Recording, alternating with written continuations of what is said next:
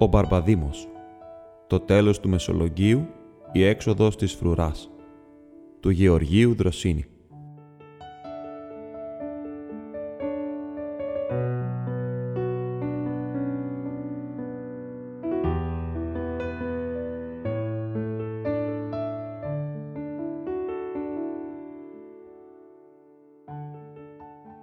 άνοιξη του 1826 ήμεθα με τον Καραϊσκάκινη στον πλάτανο της Ναυπακτίας. Εκεί μας ήλθαν έξαφνα μία νύχτα δύο απεσταλμένοι από το Μεσολόγγι με γράμμα προς τους αρχηγούς. Έλεγαν με ολίγα λόγια ότι δεν μπορούν πλέον να κρατήσουν κλεισμένοι, διότι από ημερών έλειψαν τα τρόφιμα, ότι απόφαση έχουν εις τας 10 Απριλίου τη νύχτα να κάνουν αποφασιστική έξοδο και ζητούσαν να τους βοηθήσουν και τα έξω στρατεύματα. Το γράμμα δεν είχε όνομα. Εις την θέση της υπογραφής ήταν γραμμένων. Όλοι μεσολογείται μικρή και μεγάλη και από κάτω ένα σταυρός. Ο Καραϊσκάκης, ο οποίος δεν είχε ποτέ υγείαν, ήταν άρρωστος εκείνας τας ημέρας και τόσο αδυνατισμένος από τον πυρετών, ώστε δεν μπορούσε να κινηθεί. Επροσκάλεσε τους αρχηγούς εις συμβούλιον και απεφασίστη με όλον το στράτευμα έως 2.000 κατά την ορισμένη νύχτα να χτυπήσουν από πίσω τους πολιορκητάς του Μεσολογγίου ώστε να φέρουν αντιπερισπασμόν και να βοηθήσουν στην έξοδο. Όσοι μείον δε ότι ήλθαν απ' έξω και ότι είναι έτοιμοι, ενσυμφωνήθη να πυροβολήσουν από τα σκορυφάς του όρου ζυγού, δια να τους ακούσουν οι πολιορκημένοι. Την απόφαση αυτήν έπρεπε να την στείλουν στο Μεσολόγγι και να την στείλουν προφορικός, δια να μην πέσει το γράμμα ισχύρα των εχθρών και προδοθεί το μυστικόν. Ο Καραϊσκάκης τότε διάλεξε από το στράτευμα τρεις παλαιούς στρατιώτας, εις τους οποίους είχε εμπιστοσύνη. Ένας από τους τρεις έτυχα κι εγώ. Μα σε συμβούλευσε να φύγουμε μαζί και οι τρεις, αλλά όταν πλησιάσουμε στο Μεσολόγγι να χωριστόμεν και καθένας από άλλο μέρος και όπως συμπορέσει να κατορθώσει να έμβει στην πόλη και να ανακοινώσει ό,τι είχε να αποφασιστεί. Όταν επλησιάσαμε στο στρατόπεδο των πολιορκητών, εκάμωμεν κατά τη συμβουλή του αρχηγού. Εγώ από όλα όσα έμαθα περί του στρατοπέδου του Ιμπραήμ, εσχημάτισα την ιδέα ότι ευκολότερα θα περάσω από το βορεινό μέρος. Αλλά πώς να έβρω τρόπον, να χωθώ ασυλλόγιστα εις το στρατόπεδο του εχθρού και αν με συλλάβουν, δεν εκινδύνευα μόνον εγώ να χαθώ, αλλά κρέμε το εις τα χέρια μου και η τύχη της μεγαλοκάρδου πόλεως, η οποία είχε συνταράξει τον κόσμο όλων με τη γενναιότητά της. Ήταν βράδυ. Ο ήλιος είχε βασιλεύσει και τρεμόλαμπεν εις τον ουρανόν το πρώτον άστρο. Εκάθισα εις μίαν πέτραν και εσυλλογιζόμην. Εκεί κάτω εφαίνοντο οι καπνοί του Αιγυπτιακού στρατοπέδου. Και συλλογιζόμην και συλλογιζόμην και δεν έβρισκα τίποτε. Έξια την κεφαλή μου, τίποτε, τίποτε. Καμία ιδέα δεν μου κατέβαινε. Αν συνέβαινε το αυτό και στους δύο άλλους συντρόφους μου ή αν έπεσαν εις τα χέρια των εχθρών τότε, πρέπει να έβρω τρόπο ασφαλή για να περάσω. Καλά, μα πώς. Ό,τι δεν έβρισκα εγώ το έφερε η τύχη. Το αυτί μου που είχε συνηθίσει στους κινδύνους του πολέμου να ακούει των παραμικρότερων κρότων, άκουσε έξαφνα κάτι μακρινόν, ως σαν βήμα ανθρώπου. Ευθύς εξαπλώθηκα κάτω και έβαλα το αυτί στο χώμα για να βεβαιωθώ. Ήταν το βήμα ενός μόνου ανθρώπου και ολονένε πλησίαζεν. Επειδή πιθανότατα θα ήταν εχθρός ο ερχόμενος, εκρύφθηκα εις ένα χανδάκι και έμεινα ακίνητος με το τουφέκι έτοιμο είχε νυχτώσει εντελώς και δεν ήταν δυνατό να με διακρίνει χωμένον εκεί. Το βήμα ολονένε πλησίαζε και επιτέλους διέκρινα ένα στρατιώτη Τούρκων, ο οποίος ήρχε το φορτωμένος ένα σάκο εις τον νόμον και διευθύνετο προς το στρατόπεδον. Την πρώτη στιγμή ναι γύρισα του τουφέκι κατ' του, αλλά μία ξαφνική ιδέα με κράτησε. Τι το όφελος αν το σκοτώσω; Ούτε ή το γνωστικόν μάλιστα να πυροβολήσω και να κάμω κρότον αλλά από την μίαν ιδέα επέρασα εις την άλλη. Να τρόπος για να περάσω το εχθρικό στρατόπεδο. Να γίνω Τούρκος. Αφήνω κάτω το τουφέκι, αφήνω και τα τσαρούχια μου, παίρνω την κάπα μου στα χέρια και με όση ελαφρότητα και ταχύτητα είχα, τρέχω κατόπιν του, Τον πλησιάζω, τον φθάνω και πριν με αντιληφθεί τον σκεπάζω με την κάπα μου από το κεφάλι, τον ρίπτω κάτω και τον πατώ με το γόνατο στα στήθη. Αλλά έτυχε χειροδύναμος και αυτός ετινάχθηκε και με έσπρωξε, έφερε το χέρι στον γεταγάνι, εμούγκριζε και παρολίγο να εξέφευγε από τα χέρια μου. Τότε είπα μέσα μου: Η πατρίς το θέλει, και τον καρφώνω με το μαχαίρι στα στήθη τυλιγμένων μέσα στην κάπα μου. Δεν ήταν η πρώτη φορά που εσκότωνα Τούρκο, αλλά ο άγριος τρόπος με τον οποίο τον εσκότωσα αυτόν και τώρα ακόμη με κάνει να αισθάνομαι αποστροφήν προς τον ίδιο εαυτόν μου. Τι να γίνει όμως, την ώρα εκείνη δεν είχα άλλο εις το νου μου παρά πώς να έμβω στο Μεσολόγγι. Έριψα όλα μου τα ενδύματα μέσα στο χανδάκι, τα εσκέπασα με μεγάλα λιθάρια και εφόρεσα τα ενδύματα του Τούρκου. Έκαμα το σταυρό μου, επήρα τον σάκον εις των νόμων και εκκίνησα κατευθείαν προς τους καπνούς του στρατοπέδου. Είχα μάθει ο λίγας τουρκικάς και αλβανικάς λέξεις και τας εχρησιμοποίησα καθοδόν. Επέρασα τους σκοπούς χωρίς να δώσω υποψία. Δια να μην με σταματήσει κανείς, έτρεχα ως αν με είχε στείλει κάποιος αρχηγός εις θέλημα και πήγαινα τάχα βιαστικός. Δύο-τρεις στρατιώτες με ρώτησαν που τρέχω. Τους είπα, βιαστική δουλειά.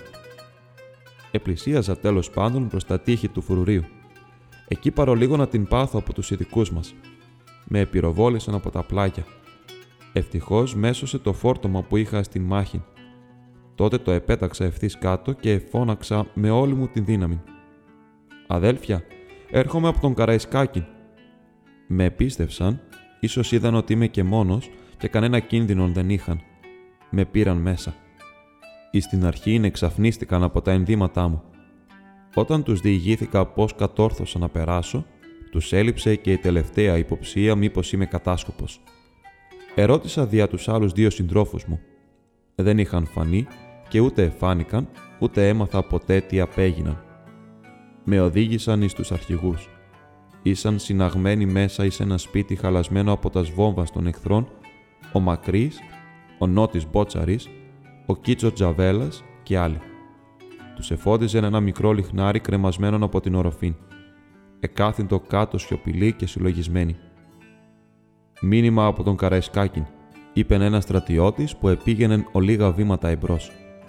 Όλοι ανασηκώθηκαν τότε και εγύρισαν επάνω μου τα βλέμματα.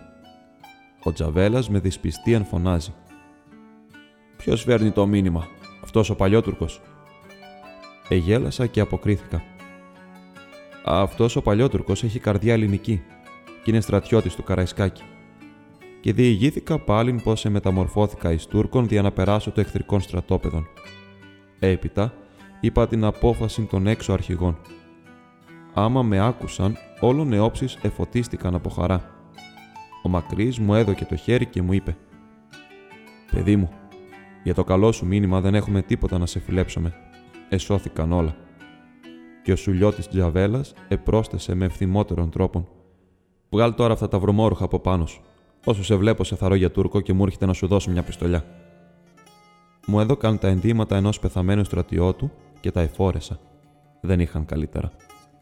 Κατακουρασμένος από τον δρόμο, ετελήχθηκα εις την κάπα μου και εκοιμήθηκα. Μέσα εις τον ύπνο μου, με εξάφνιζαν από καιρού εις καιρών τα κανόνια του Ιβραήμ που ήθελε με αυτά να δείξει στους Μεσολογγίτας ότι αχρυπνεί. Εξύπνησα πολύ πρωί. Τη νύχτα ή στα σκοτεινά δεν ήταν δυνατόν να διακρίνω την όψη της πόλεως, αλλά με το πρώτον φως της αυγής, ποιον θέαμα παρουσιάστηκε εμπρός μου. Παντού καταστροφή, συμφορά, όλεθρος. Παντού χαλάσματα σπιτιών και μέσα και γύρω στα χαλάσματα άνδρες και γυναίκες και παιδιά, όλοι αφανισμένοι από την πείναν και από την κακοπέραση. Χλωμοί, άσαρκοι, με τα μάτια θολωμένα, με κατατρυπημένα ενδύματα, μόλις εσύροντο εις τα πόδια των. Εδώ ακούοντο γογγισμοί και αναστεναγμοί αρρώστων. Παρέ και έβλεπε άλλον κατά γης λιπόθυμων από την αδυναμία. Εγώ που ευρέθηκα έξαφνα εκεί, που δεν είχα συνηθίσει ο λίγων κατ' ολίγων εις την κατάσταση αυτήν καθώς οι άλλοι, ιστανόμην διαρκή φρίκιν και η καρδιά μου εσπαράζετο. Ότι έβλεπα το πολύ φοβερότερο από όσα είχα ακούσει περί της θέσεως της πολιορκουμένης πόλεως. Και τώρα δεν μπορώ να έβρω λόγους ικανούς να την παραστήσω. επήγα εις τα τείχη, εις τους προμαχώνας. Οι στρατιώτες είχαν καταντήσει φαντάσματα, σκελετοί. Μόλις σε κρατούσαν τα τουφέκια εις τα χέρια. Κι όμως κανείς δεν παρεπονείτο, κανείς δεν εδηλίαζε. Είχαν όλη την απόφαση να αποθάνουν δια την πατρίδα. Είδα με τα μάτια μου σκοπούς που εξεψυχούσαν από την πείνα με το όπλον εις τα χέρια και απέθνισκαν πολύ, πολύ, όχι τόσο από τα σφαίρα του εχθρού, όσον από την ασυτίαν και από τα φοβερά ασθενεία που εγέννησεν οι κακοπέρασης. Κατήντησαν να τρώγουν όλα τα καθαρά και ακάθαρτα ζώα όσα έβρισκαν, όλα τα χόρτα και αυτά ακόμη τα αλμυρά της θαλάσσης φύκη, όλα στα ουσίας όσε ήταν δυνατόν να μασηθούν. Όλε αυτέ τροφέ κατέστρεφαν τους δυνατότερους στομάχους, ανέπτυσαν επιδημία θανατηφόρων. Και πού μέσα δια να περιποιηθούν τους ασθενείς, πού γη δια να θάψουν τους νεκρούς. Και όμως το θάρρος των δεν εκλονίτο. Έμενε ασάλευτον, όπως έμεναν ασάλευτα τα τείχη των. Και όταν προ λίγων ημερών ο Ιμπραήμ επρότεινε να παραδώσουν τα όπλα και να φύγουν εκ της πόλεως, οι υπερασπιστέ του Μεσολογίου απεκρίθησαν. Οχτώ χιλιάδες ματωμένα άρματα δεν παραδίδονται. Έπρεπε άνθρωποι με τόση καρτερία να είναι κλεισμένοι στα αδύνατα εκείνα τείχη δια να ανθέξουν εις δύο πολιορκίας, δια να κρατήσουν τόσας χιλιάδας Αλβανών και Αιγυπτίων γύρων των, δια να κινήσουν τον θαυμασμό του κόσμου όλου και να προσελκύσουν τη συμπάθεια της Ευρώπης με το ηρωικό τέλος των. Πιστέψατε με, όταν εγύριζα μέσα εις την αγιασμένη αυτήν πόλην και αντίκριζα παντού ανθρώπους που είχαν υποφέρει μαρτύρια δια την πατρίδα, εκοκίνιζα από εντροπήν εγώ ο υγιής, ο δυνατός, που δεν είχα πάθει τίποτε. Μου εφαίνεται σαν ιεροσιλία, ότι ετολμούσα να πατώ χώμα που δεν το είχα βρέξει, όπως όλοι εκείνοι, με το αίμα μου και με τα δάκρυά μου. Επιτέλους, η ορισμένη ημέρα ήλθεν. Ήταν η Κυριακή των Βαΐων. Έγινε καταγραφή των κατοίκων και ευρέθησαν έως 9.000 όλοι, εκ των οποίων 3.000 άνδρες του πολέμου, 1.000 ασθενείς και ανίκανοι και 5.000 γυναικόπαιδα. Κατά την δύση του ηλίου οικούστη από την κορυφή του ζυγού ο περιμενόμενος πυροβολισμός. Τότε άρχισε να γίνεται η ετοιμασία της εξόδου. Εις την πόλη μόνον ολίγοι έμειναν. Οι ασθενείς εκεί όπου κατέκυντο οι γέροντες και οι άλλοι ανίκανοι προς πορείαν εκλείστησαν εντός των δυνατοτέρων οικειών, οπλισμένοι και εφοδιασμένοι με πολλήν πυρίτιδα, ώστε να πολεμήσουν όσο δυνηθούν και να την αχθούν στον αέρα μετά των εχθρών, όταν επιτέλους ισορμήσουν αυτοί. Δεν μπορεί η γλώσσα ανθρώπου να εξιστορήσει τη σύγχυση της ώρας εκείνης. Τα δάκρυα των αποχωριζομένων από προσφυλείς ασθενείς, τους αναστεναγμούς εκείνων όσοι έμειναν πίσω την γενική λύπη των κατοίκων, οι οποίοι έφευγαν από την αγαπημένη των πατρίδα. Είδα πολλούς να φιλούν τους χαλασμένους τείχους των οικειών των. Είδα άλλους να δένουν και να φυλάτουν στα στήθη των όσαν φυλακτών ο λίγον χώμα από την αγιασμένη γη. Ενώ διηγούμε αυτά, αμέτρητοι σκηνές παρακτικέ διέρχονται εις τα βάθη της μνήμης μου, αλλά μία εξ όλων μένει ζωηροτέρα.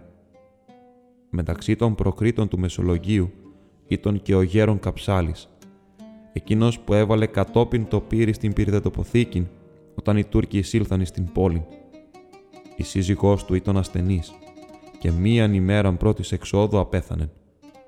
Ο γέρον Μεσολογίτης ούτε εδάκρυσε δια των θάνατών της, αν και την αγαπούσε πολύ.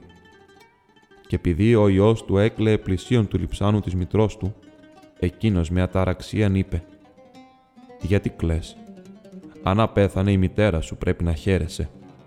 Έφυγεν ελευθέρα, εγλίτωσεν. Αν εζούσεν, ίσως αύριον θα ήταν σκλάβα των Τούρκων. Κατά το σχέδιο της εξόδου εχωρίστη με νηστρία σώματα υπό την αρχηγία του Μακρύ, του Τζαβέλα και του Μπότσαρη. Πολλές γυναίκες ενδύθηκαν ανδρικά ενδύματα και πολλά ανήλικα παιδιά οπλίστηκαν.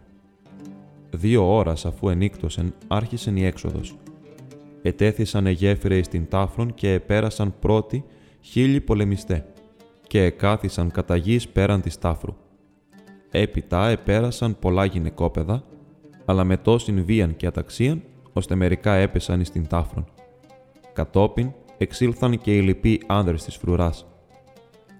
Όλοι εστάθηκαν και πρόσμεναν να ακούσουν έξωθεν πυροβολισμούς, καθώς είχε συμφωνηθεί και με τους άλλους Έλληνας αρχηγούς, ώστε να γίνει διπλή επίθεση κατά των εχθρών. Άλλη ώρα παρήρχετο χωρίς να ακουστεί τίποτε. Οι Τούρκοι είχαν μάθει τα της εξόδου από έναν προδότην Βούλγαρων. Άρχισαν λοιπόν να του φεκίζουν και να κανονοβολούν και πολλοί εθανατώνονται από τα σφαίρας. Τότε μία φωνή ακούστηκε από τα στόματα.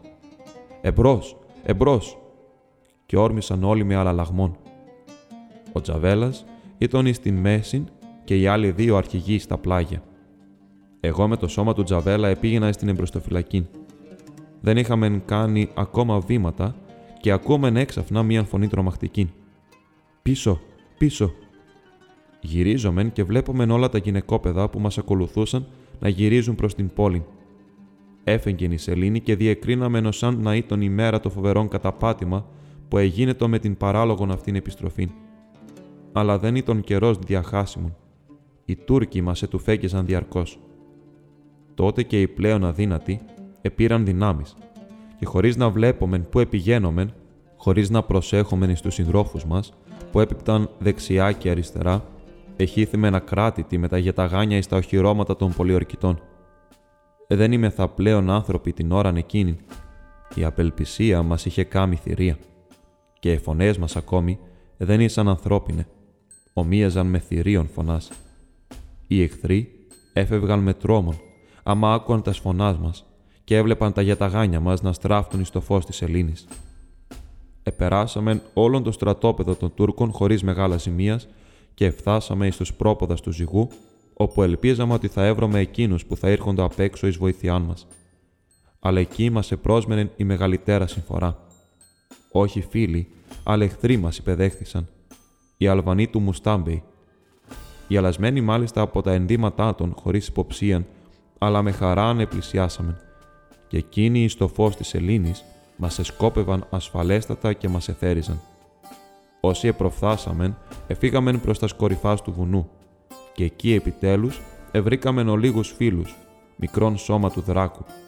Αυτοί μας επερεποιήθηκαν, έδωκαν ολίγην τροφήν στους πεινασμένους, ολίγων νερών εις τους απευδημένους από τον φοβερόν αγώνα. Ή το μεσονύκτιον τότε. Από την κορυφήν του βουνού εφαίνεται κάτω σκεπασμένον από φλόγας και καπνών το δοξασμένον, το ηρωικόν μεσολόγγι.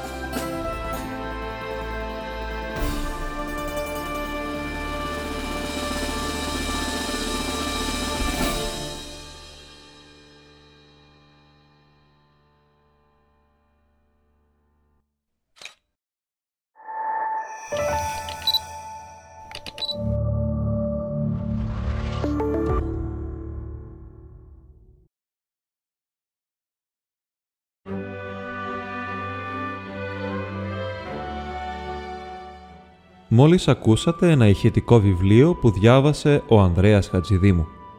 Αν θέλετε να στηρίξετε αυτή την προσπάθεια, κάντε ένα like, μια εγγραφή στο κανάλι μου και αφήστε ένα σχόλιο κάτω από το βίντεο. Μπορείτε ακόμη να κάνετε μια μικρή δωρεά στον σύνδεσμο που θα βρείτε στην περιγραφή του βίντεο. Σας ευχαριστώ πολύ. Ως την επόμενη φορά, να μάριε.